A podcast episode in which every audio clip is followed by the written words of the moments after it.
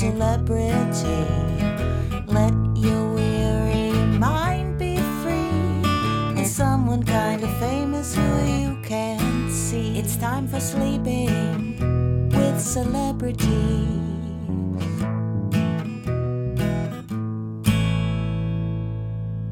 Hello, sleepyheads, and welcome to Sleeping with Celebrities. I'm John Moe. I'm glad you're here. On this audio program, we invite guests to step out of the limelight and step into the nightlight. On this show, for one bedtime, we don't ask them to bring their A game, but rather their Z game. It is a podcast where you can sleep, you can simply relax, you can take a break from stress and intensity. Just ahead, we'll be sleeping with writer and comedian Sara Schaefer. Before that, I invite you to settle in and get comfortable while I tell you about another show on the Maximum Fun Network.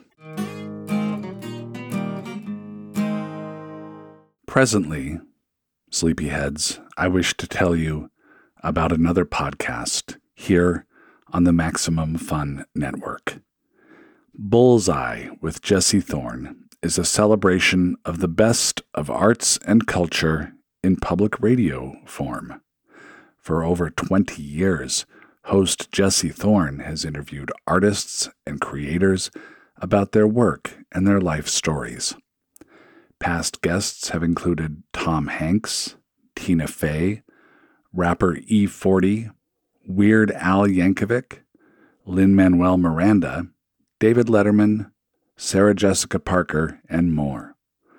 Bullseye has been featured in Time Magazine, The New York Times, GQ, or Gentleman's Quarterly, and McSweeney's, which called it the kind of show people listen to in a more perfect world.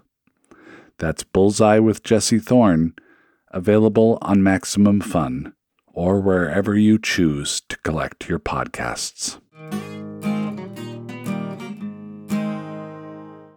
And now to introduce my guest, Sara Schaefer.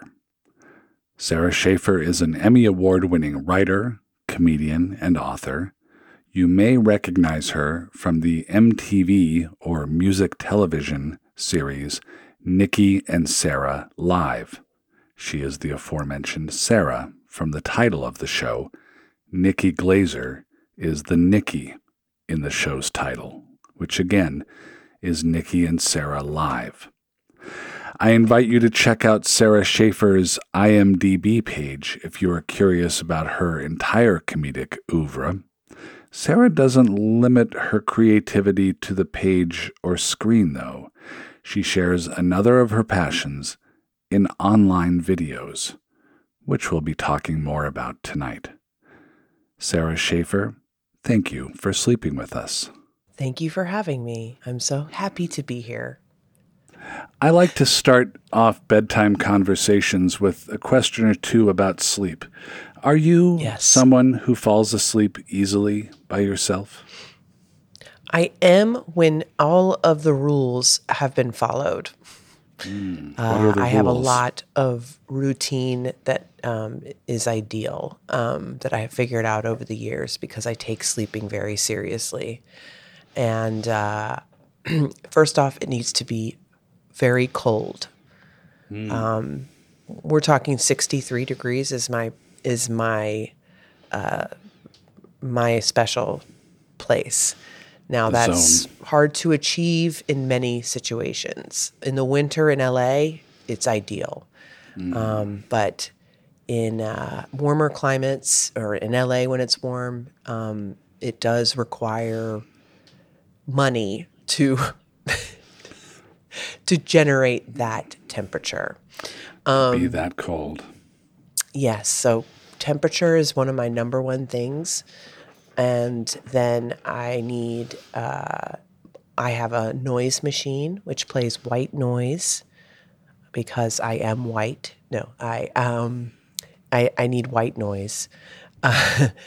um, and I, I like the machine the best. It's the little like white dome thing, or it's cream colored.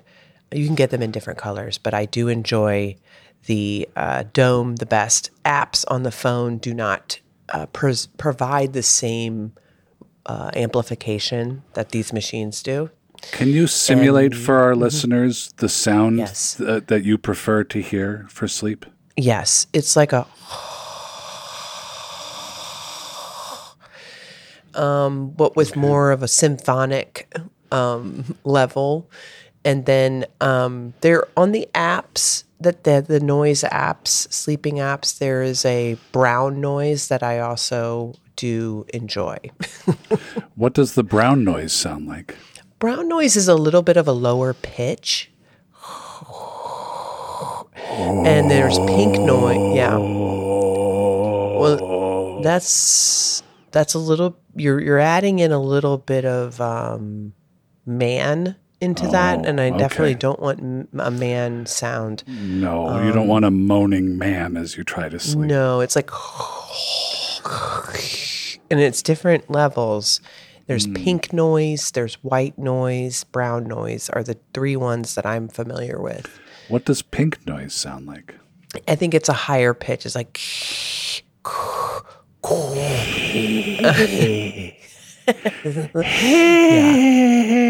um, mm-hmm. Okay. And I also like complete darkness. I need Okay. total and complete darkness as much as possible. Any sort of little light shining becomes very irritating to me, and I will have to extinguish it in any way possible. If I'm in a hotel room, I I clip the curtains and I, I cover up the uh, the alarm clock and the microwave and all the little lights that might be shining in the room. in you live in Los Angeles, which I do. seems like a very illuminated place to be. It is. It's always there's always light in the sky, and for some reason, I have neighbors who enjoy employing uh, floodlights, floodlights Ooh. on their entire backyard. Yes, the Why? entire night. It's fenced in. I don't know what they're trying to illuminate or if they're lazy or what, but um, I don't know how they can tolerate it because it's right up against their house. So I have a circular window, which for a while of living here, I, I didn't um, know how to cover that window properly. And then I had an idea. Being the crafter that I am, I thought, you know, there are these things called embroidery hoops. And I thought, is there a really large one um, that I could put blackout fabric in? And sure enough, there was one exactly the size of my circular window. And I put some blackout fabric in it. And I hung it on a little hook, and it covers the window perfectly now. Are you concerned that you might appear to be living in a haunted house? Uh, no, I don't think uh, this house is haunted. I've never experienced anything like that. Although, very sadly, the person that lived here before did die um, before I moved in. But they were, they did not die in the home. They had a heart attack and then later died in the hospital. But um, that is the story of the person that lived here before us, which is sad. Um, and so we try to honor him um, with our sleeping habit. No, with with um, just by taking good care of the place. What's the best night's sleep you've ever had? oh wow. Um, probably one of the best nights I would say. I'm trying to remember when it was. It was, I believe, after a lot of travel. I was uh, traveling a lot and uh, had gone, you know, maybe was one of those where you had to get up very early and you only got like four hours of sleep. And but it was after it was a holiday type thing, going to visit a bunch of family, and you come home. It was I think maybe last year. Came home to my, uh, came home to my my bed and my conditions, and uh, slept probably you know 14 hours some crazy for me to sleep that long is unheard of um, but i remember waking up feeling incredible like just that I could do anything. And uh, for me, I don't. Uh, I also have to like not eat for a certain amount of hours before going to bed because uh, I get heartburn and I now have um, elderly eating hours. You know, 4 p.m. dinner is my dream, 4 or 5 p.m. And um, so all of those factors play into it. And I am someone who very fortunately, once I get to sleep, if it's the right conditions and I've followed all my rules, I will sleep seven and a half hours almost exactly to the dot, and then I will wake up naturally. Does it make it hard to meet up with friends for dinner if you insist that dinner happens at four o'clock at Perkins? yes. Yes, it does. Um, I make exceptions, of course, um, but I feel it that night and I don't have as good night of sleep. Um, even if I, and I've tried every medication. I have one medication that works pretty well, but uh, the best is is to prevent heartburn. The best way to treat heartburn is to prevent heartburn. Yes, that is good advice. Yeah. We're talking about miniatures and Mm-hmm. crafting. Is there anything in particular about this topic that lends itself well to sleeping? I find um, so when I when I say miniatures, I mean dollhouse sized miniatures. That would be something like this. I'm holding up a very tiny mug. Oh, that is Um, very small. Yes, it's what I would. It's what's called one twelfth scale, Okay. and that means that the easy way to remember it is one foot in normal size is one inch in miniature. That's the conversion. It's twelve times smaller, and than than um, real life. if I was a miniature, I would be one inch tall. Yes, Precisely. Right, because you're six feet tall. Yes. Or so. Wait, you're twelve feet. Wait, hold on, hold on. I think I'm six feet tall. I'm certain You'd be I'm not half an inch. feet tall. I'd be half an inch. You'd be half an inch tall. Yeah. Okay. Barbies are one sixth and they are called half scale. Yeah. So um it's the way I remember it is a six inch doll is is the scale of a uh, uh of dollhouse because that would be like a six foot person if it's a guy doll. um and I um so the reason to answer your question, the reason why I feel like miniatures in this world are very um, go hand in hand with a sleepy kind of topic is because I find the world of miniatures to be very soothing and um, and also incredibly detailed. And when you start getting into details, that can really, really slow things down in conversation and in your mind. Um, and uh, just even that, we were just discussing fractions. And when you start discussing fractions with people, you know, the little drawbridge to their brain might start to close. Yeah. And they might be like, I don't want to hear about that. yeah, because it might be hard. yeah. Now you you make your own miniatures. Yes. I do. I I started out collecting um, because I had a doll. I was fortunate to have a dollhouse when I was a little girl, and so I would save up my allowance money and and to go and buy little pieces of dollhouse furniture for my dollhouse. But then as I got older, and then um, really it was the pandemic is when I started making miniatures and in a serious way. And this started with I renovated my childhood dollhouse. And that was a pandemic project. And then I came up with the idea to make a scale model of a comedy club, including the green room. And that is, I have it right over here. I'll show it to you. There it is, right there. That is a bottle of Dr. Pepper. Yeah, Oh, that's that's to the- to the side, Move that to the side. frame. So there, I, I haven't. I don't have it lit up right now, but it has lights and everything.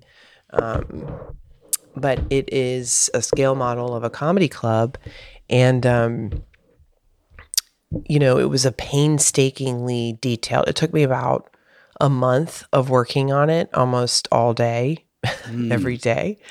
And you, when you work in miniatures, you know, if you're making something from scratch, you are pretty much flying blind, especially if it's something that isn't common in the miniature world. You're not going to find a tutorial necessarily online how to make those things. A tiny comedy to- club. So it involves understanding some basic concepts first, which I learned a lot about when I renovated my dollhouse. what, what are those Um, concepts?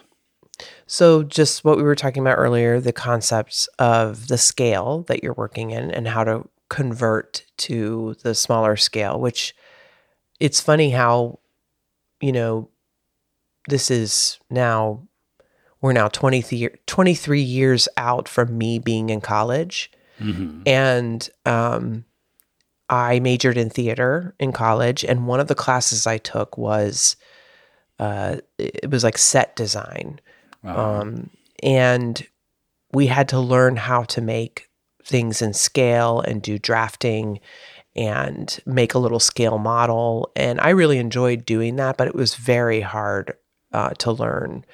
Um, but what I found was that that those skills were still in my brain and I was I understood the concepts that you need to be able to make something in scale, and so I was able to re- resurrect those, and then so th- it's the scale stuff first, and then it's the materials. You know, it's um, what kind of wood. Uh, uh, different miniaturists work in different materials. Um, some people, I mix everything up. I use what is necessary in the moment to make it look as real as possible and for to make it as easy as possible for me to create, given my, um, I'm not a sculptor, I'm not a visual artist, uh, but I like making things with my hands.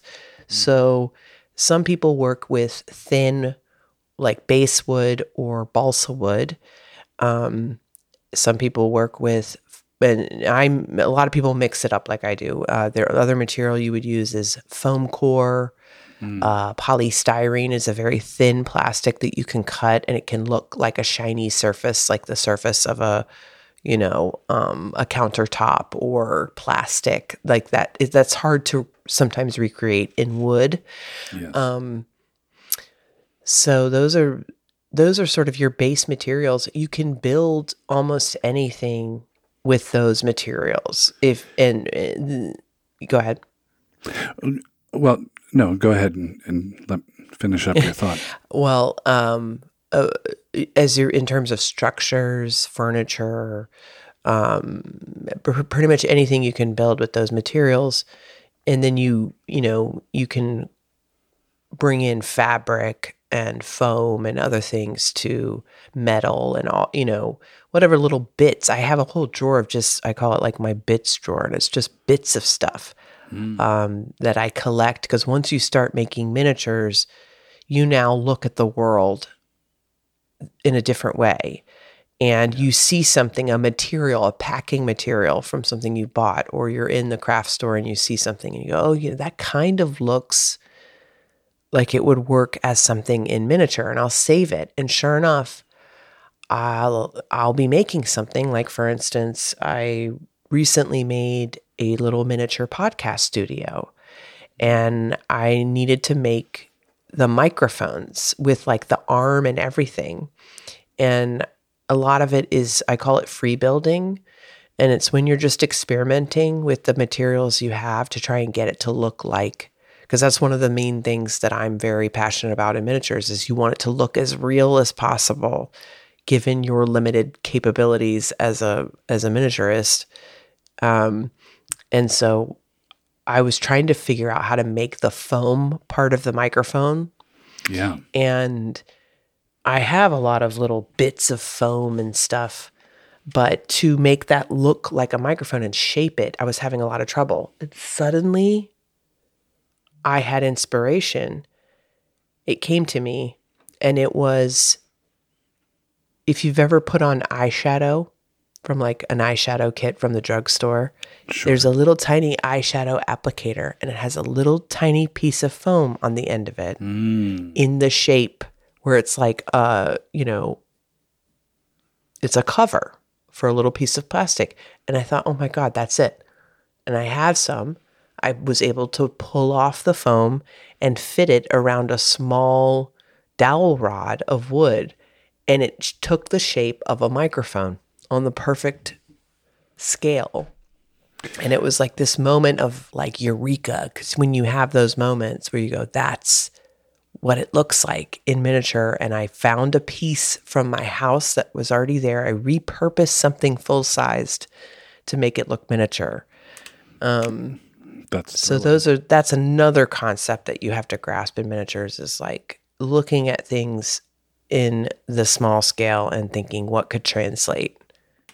I wonder if you can hold up some of the miniatures that are Mm-hmm. among your favorites. And we are an audio program, but perhaps you can describe them Yes. for someone who can't see. them.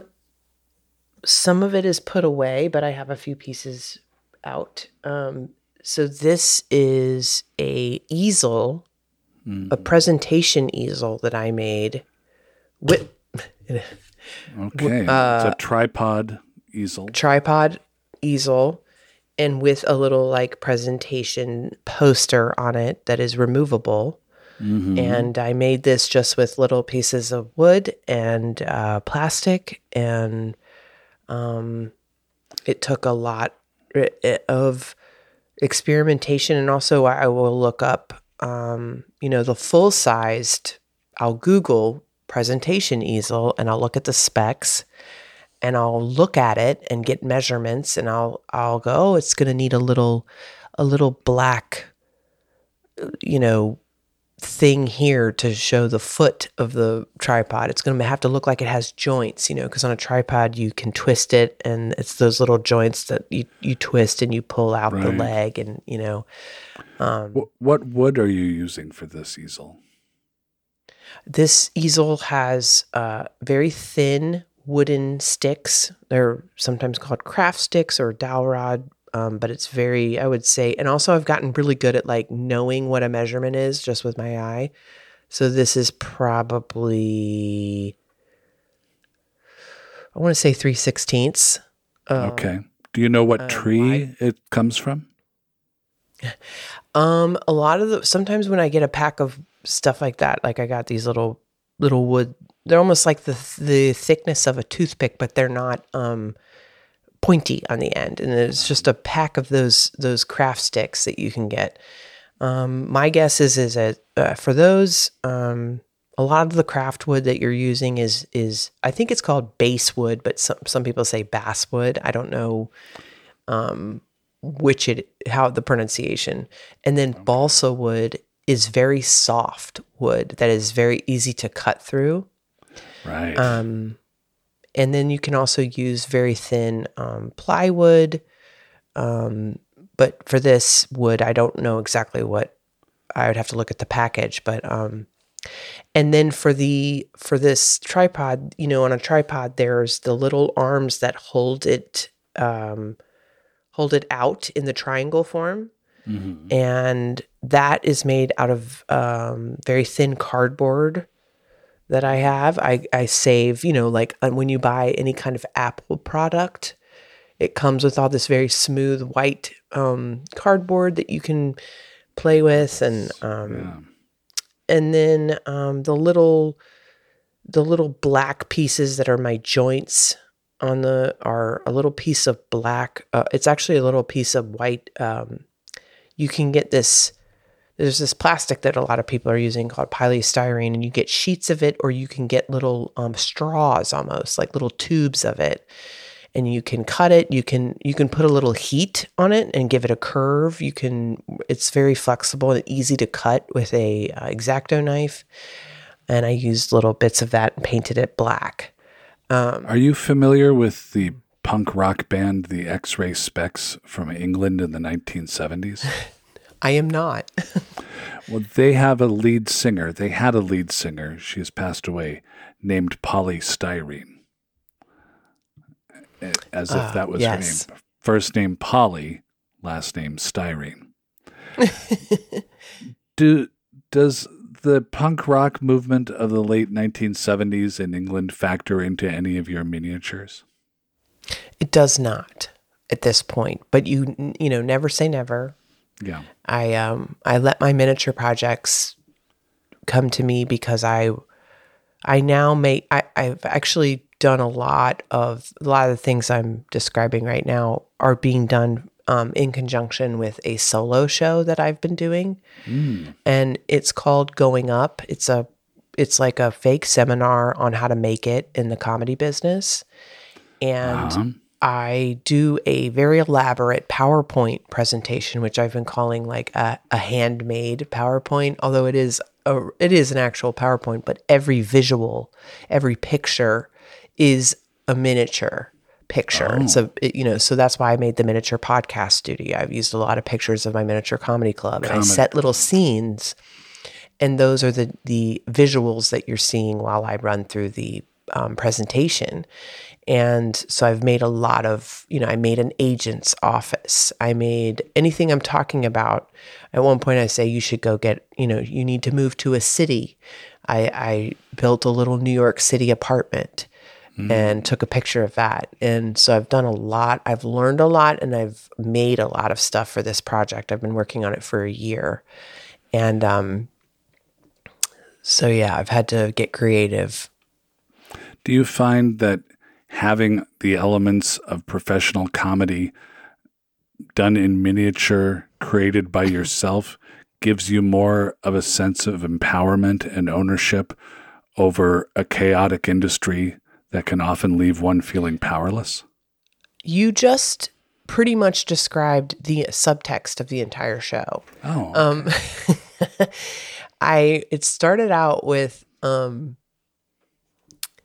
before I had conceptualized the show itself. I was just starting to get back out performing once things had um, opened up and most people were vaccinated and and stuff. I was starting to do sh- select shows here and there, and I was doing material about uh, my miniatures and my obsession with it and just a little jokes here and there and and at one point I said just off the top of my head on stage I go I I made a miniature comedy club and I thought wouldn't it be so cute to make a scale model of my trauma you know and it sort of um took off from there. But um, yes, I feel that when I made the miniature comedy club, I was surprised at how emotional the experience was. And when I posted pictures of it, I got a lot of feedback from other comedians saying that it it triggered them in emotional ways, positive, negative. Um,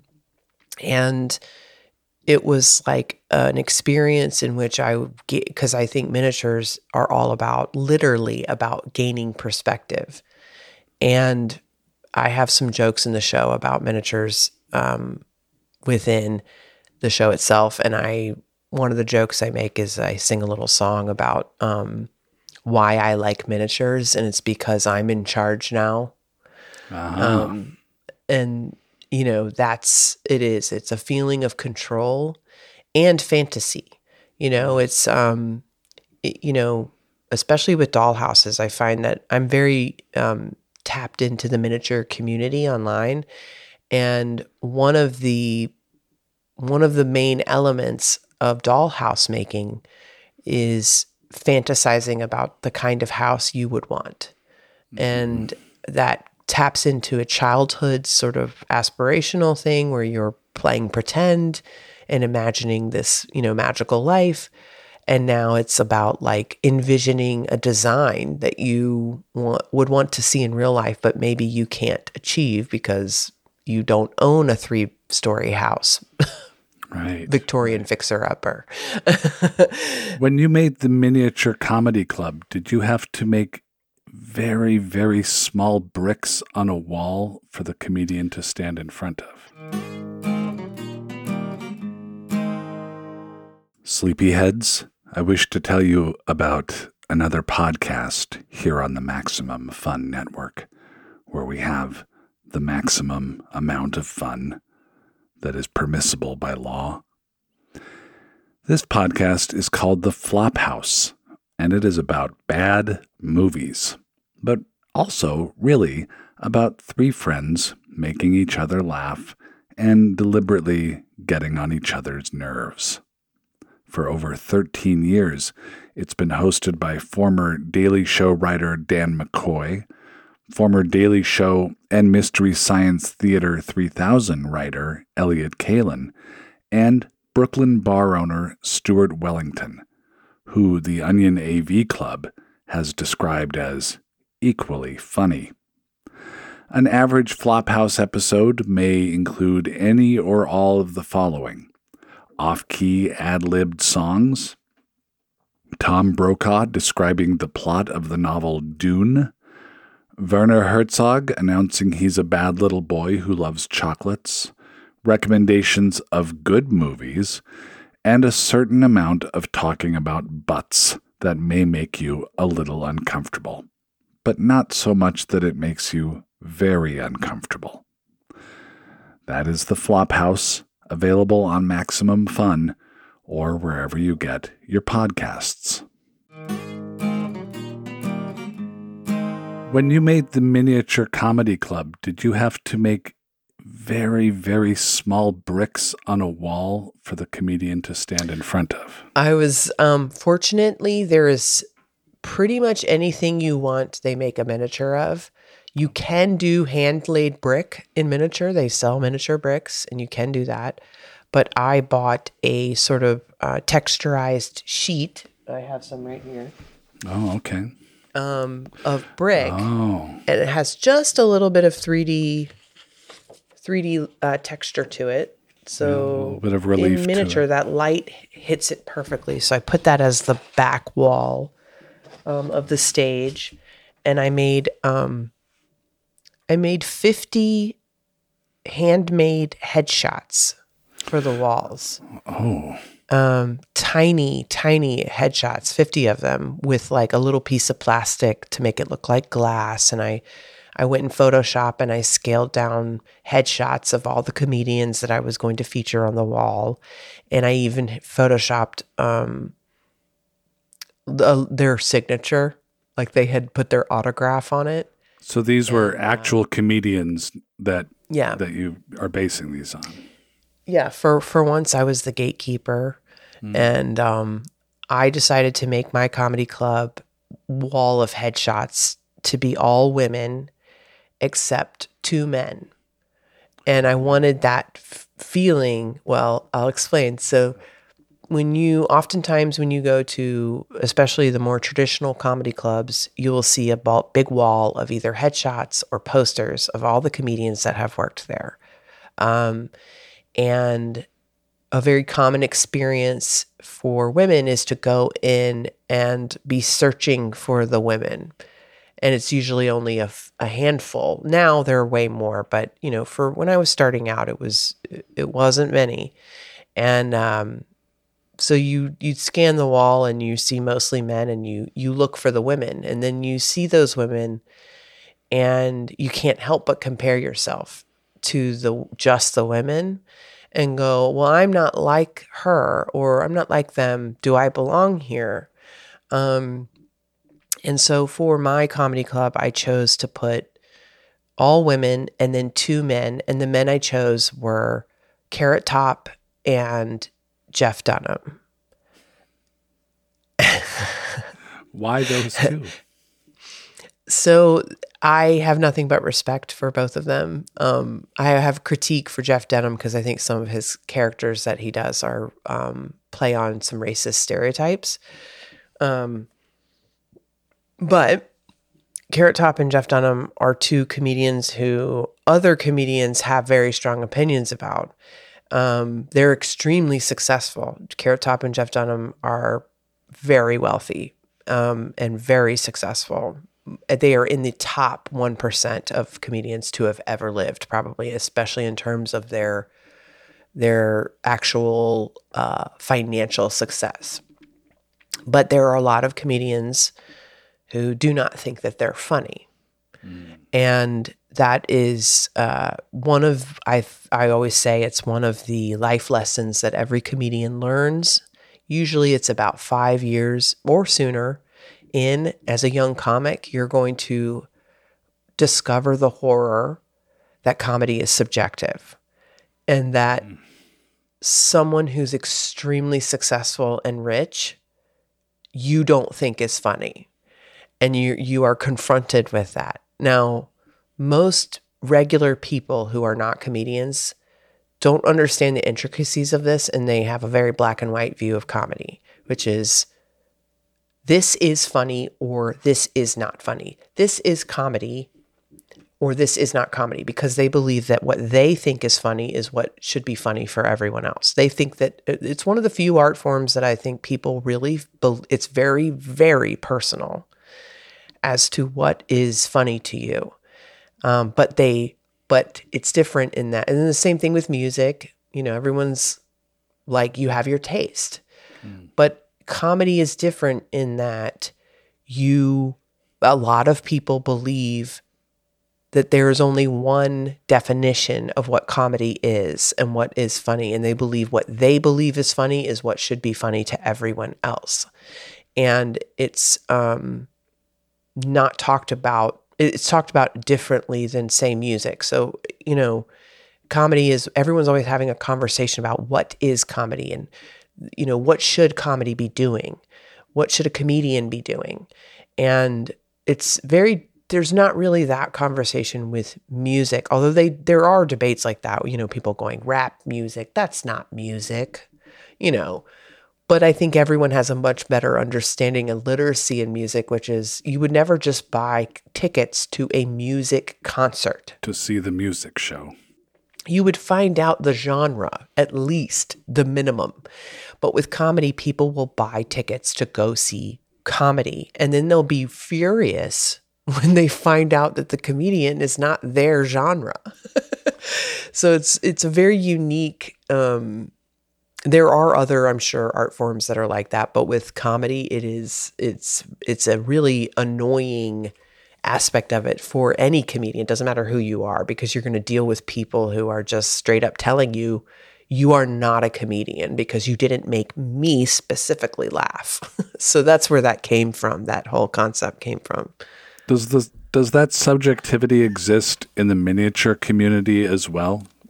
Are some miniatures just not good to some people because of taste? Yes, I, there is a huge taste um, spectrum in the world of miniatures, and mm. the I think the the more it's the more detailed you are in your love of miniatures, the more specific your tastes are. And so I'll get a lot of people because a lot of people know that I'm really into miniatures, and they'll send me stuff that they see online and uh, they'll think I'll love it. You know, mm. and first off, I'm like, if you think the algorithm hasn't already provided this to me, you are a fool. um, I've already seen it, but I also appreciate people thinking of me. So I'm like, okay, thank you for sending that, even though I've already seen it a hundred times. But people will send me things that I'm like, this isn't the scale that I prefer. Oh. And you are wrong for thinking that I would like this, you know, or because um, you're a 112th person. Yeah, and they'll send me different scale things and I get irritated cuz I'm like that's not small enough. or it's it's um sometimes it's too small or um Is or it's just scale, not realistic enough, you know.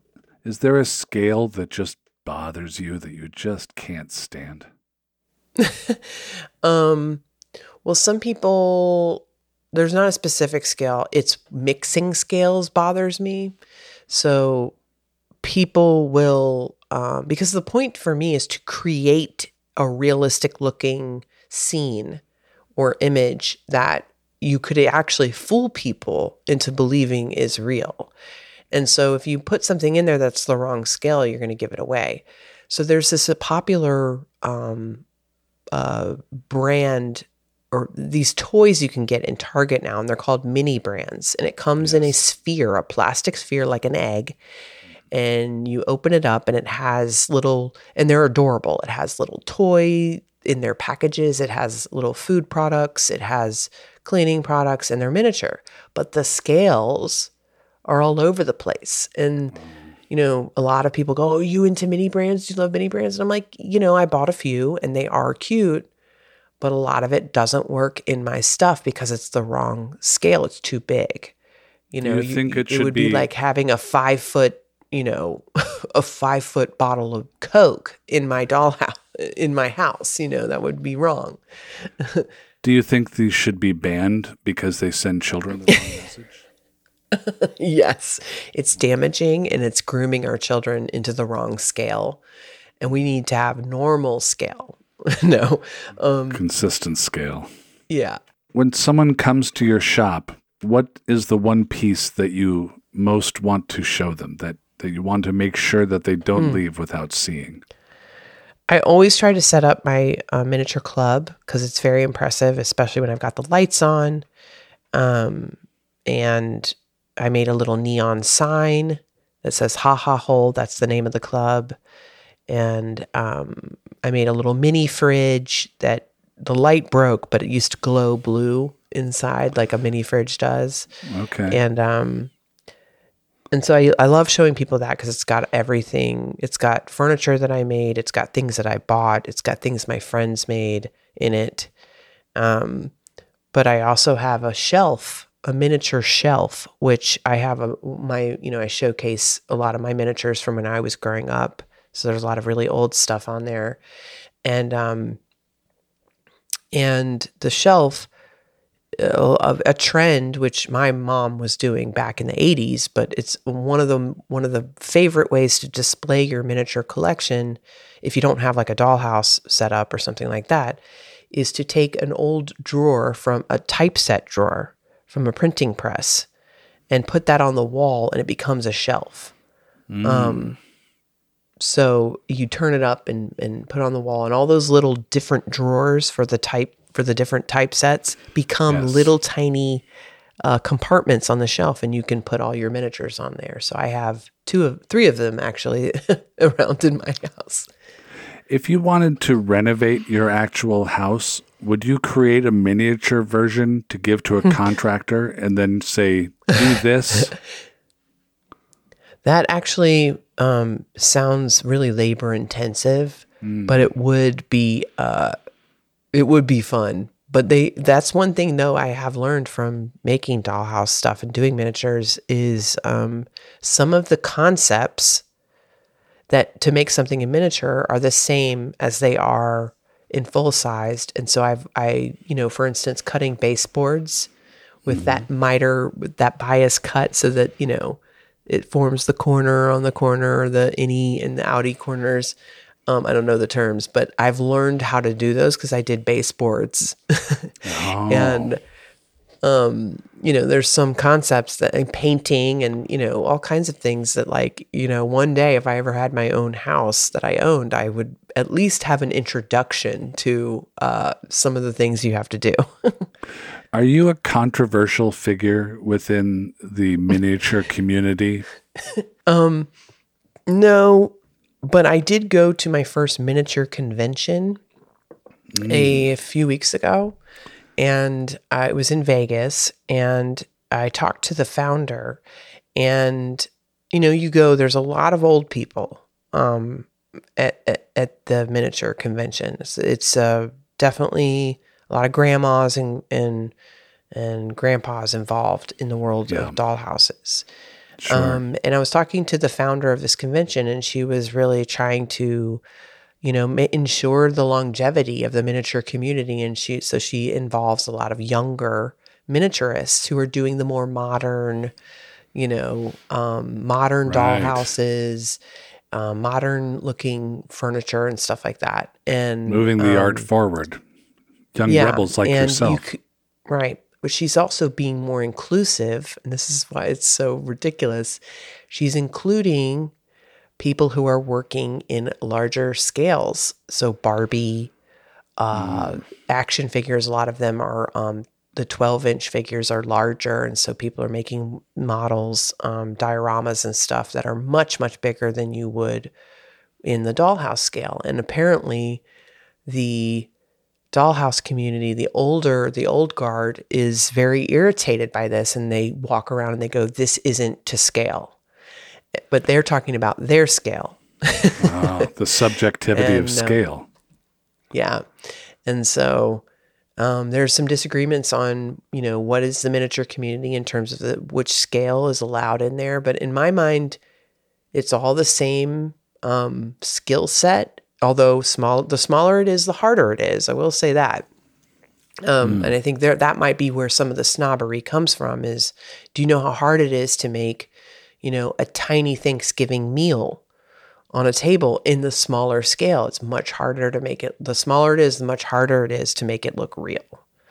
I And see. uh, so there's um, some stuff there, but I would say overall it's an extremely positive, supportive community, and um, there's it's a really big world right now. Like the the miniature world is very big. That's a confounding sentence. yeah. if if I wanted to get started making miniatures myself, say I wanted to make a a tiny bedroom, what with a tiny bed where I can get tiny amounts of restful sleep. What are some tools that I would need, some materials I would need to get started? So, if you really are starting out and you want to just have an introduction to the world, I recommend buying a kit, a room Okay. kit. They sell kits. They sell like a little bookstore, and they they send you all the stuff you're going to need for it, and you just put it together, and it's very satisfying. And they sell them in. Um, now they're selling those kinds of things in one one in one twenty fourth scale, so that's even smaller than um, and it's um, kind of taking off because I think 124th is more compact, and so if you want to have something like that in your house, it doesn't take up uh, you know as much room. Um, but uh, so there's kits you can buy, and those are a great entry point if you just want to do a room kit. Um, it's very exciting and cute to do, and you and you get to paint it, you know, the colors you want and all that stuff. So there's a lot of custom customization, and then um, you can graduate to more. I have a dollhouse which I have barely even started, but they just send you the wood frame, like the the basically the frame. You have to put in the windows, the stairs, you know, the everything else. They just send you the basics. Um, but if you're going to do something from scratch, you know, you're going to need to find um, the kind of wood you like to work with. All this stuff they sell at uh, Blick or Joann's. Um, if you are uh, Christian, you could go to Hobby Lobby. Michaels, perhaps. Michael's has some stuff, but it doesn't have as much as Okay. uh, I would say Joann's or Blick. Um, but any crafting store will have a lot of the basics that you would need. I recommend. Um, I use uh, the glue that you want to use. I recommend just straight up original Aleene's tacky glue. It's all purpose. It works really well on different surfaces. But then when you start getting into more uh, more advanced stuff, there's different glues that work really well that um, range from super glue down to Elmer's. And there's I have a drawer of I call it my adhesive drawer. I have everything you can imagine for different um, different purposes and applications. Um, I just bought a special kind of glue that's um, it's I, I can't remember what it's called, but it's like it's it's got a really thin tip. It's like almost like a needle tip, so you can get really tiny, fine lines of glue, which are very helpful in miniatures. Um, and then the miter uh, shears, one of the most handy tools I have. I use it almost every time I make miniatures. Is the miter shears, The miter but a shears. little, yeah. And it's easy to. It, it's also just very quick and easy to cut wood with it, just straight. Just cut like a little dowel rod or c- cut thin pieces of wood with it, and then a really good X-Acto knife and lots of blades. Um, you want to use sharp blades for when you're making certain kinds of cuts. But there's YouTube videos on how to make so many different things. Um, a little bit of sandpaper, always a good idea to have. Do I need a paint. magnifying glass or big funny eye goggles? do have um, I do have a little one of those you see people who paint little miniatures. It'll be a thing that clips the thing and then a magnifying glass, and you can it sort of holds it there for those very detailed things. I have one of those. I barely, I rarely use it. Um, but yeah, if you if if it is one of those um, hobbies or art forms that um, requires fine motor skills.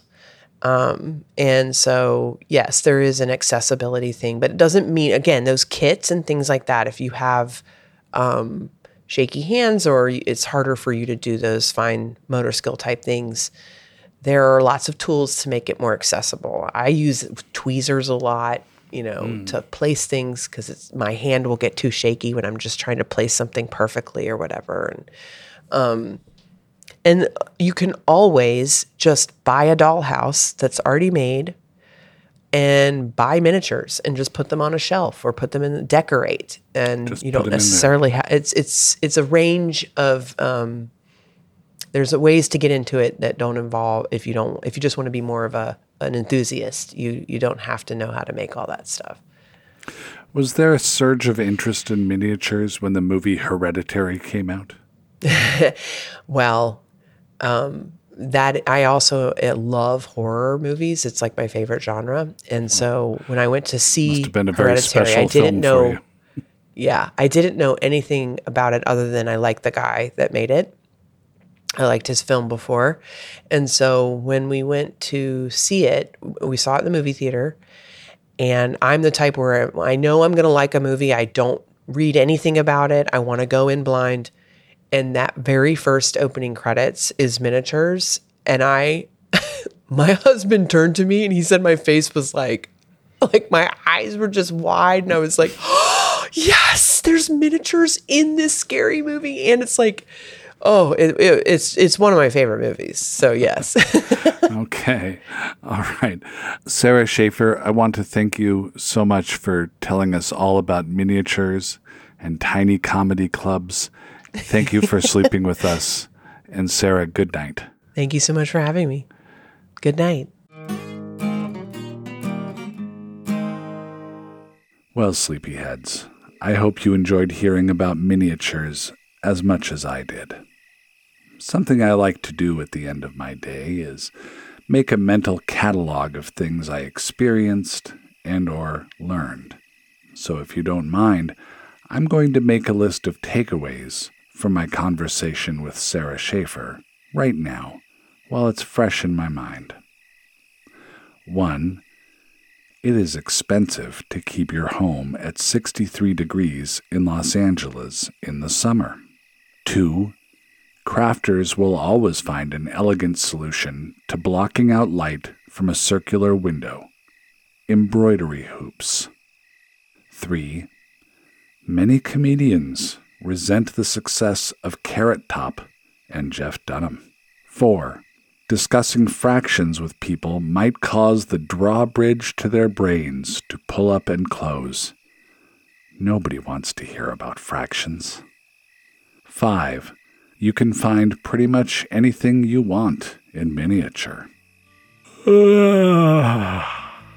okay, I'm gonna turn in for the night. Thank you for sleeping with me and Sara Schaefer. Follow Sleeping with Celebrities on both Twitter and TikTok with the handle at Sleep with Celebs. On Instagram, the handle is at SleepWCelebs. Our email is sleepwithcelebs at maximumfun.org. Music for this program provided by the Winterbowers. Social media assistance provided by Charlie Moe. This show was senior produced and edited by Laura Swisher. Swish. This program is a production of Maximum Fun and Papa Chick. I'm John Moe. Night night. MaximumFun.org. Comedy and culture. Artist owned, audience supported.